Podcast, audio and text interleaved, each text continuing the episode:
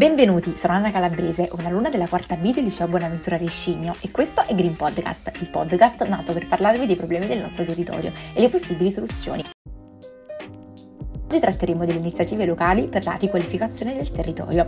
Spazi ed edifici abbandonati, parchi e giardini pubblici in condizioni di degrado, assenza di servizi adeguati e di luoghi di incontro, chiusura di attività culturali, scarse opportunità di imprese e di lavoro, sono immagini che ci raccontano lo stato di salute del nostro territorio ed è per reagire a questo progressivo declino che si stanno moltiplicando in Italia e a livello internazionale studi, progetti ed iniziative. I programmi per la riqualificazione del territorio sono legati alla pianificazione urbana, all'edilizia, alla progettazione degli spazi pubblici, che tenga conto delle esigenze di chi dovrà vivere in questi spazi. Oggi a promuovere e a praticare percorsi e progetti di rigenerazione sono soprattutto i cittadini, che si ritrovano insieme per reagire a situazioni di degrado o a rischi di speculazione. Progetti partecipativi come social street o condomini green hanno tutti lo stesso principio, infatti la vera sfida da vincere è quella di produrre un nuovo senso di appartenenza ad una comunità.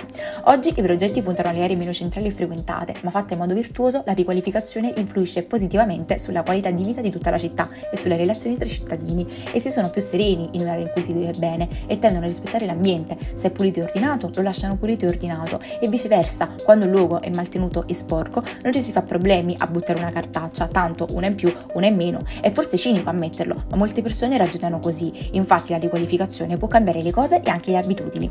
I parchi sono spesso oggetto di riqualificazione urbana. A volte basta sistemare il parco con delle attrezzature ben tenute e colorate, recintare un'area cani e installare panchine e fontanelle che invitano le persone a vivere il proprio spazio e rispettarlo.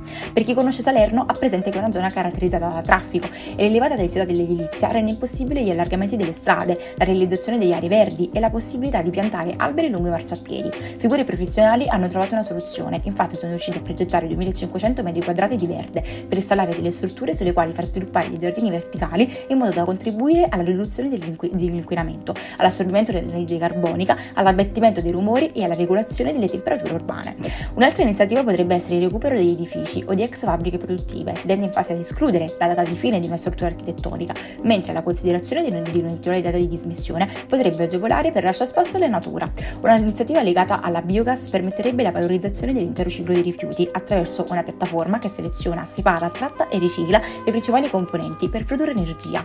Per l'energia rinnovabile invece potremmo prendere come esempio Londra, dove viene impiegata la tecnologia Paygen, che trasforma in energia elettrica i passi delle persone sulla pavimentazione. Bogotà sta progettando di produrre il traffico e l'inquinamento con taxi elettrici riciclati da pensiline fotovoltaiche, mentre le grandi metropoli statunitensi puntano invece sul miglioramento del trasporto pubblico. Per questo è tutto per oggi, grazie per averci ascoltato e alla prossima puntata di Green Podcast.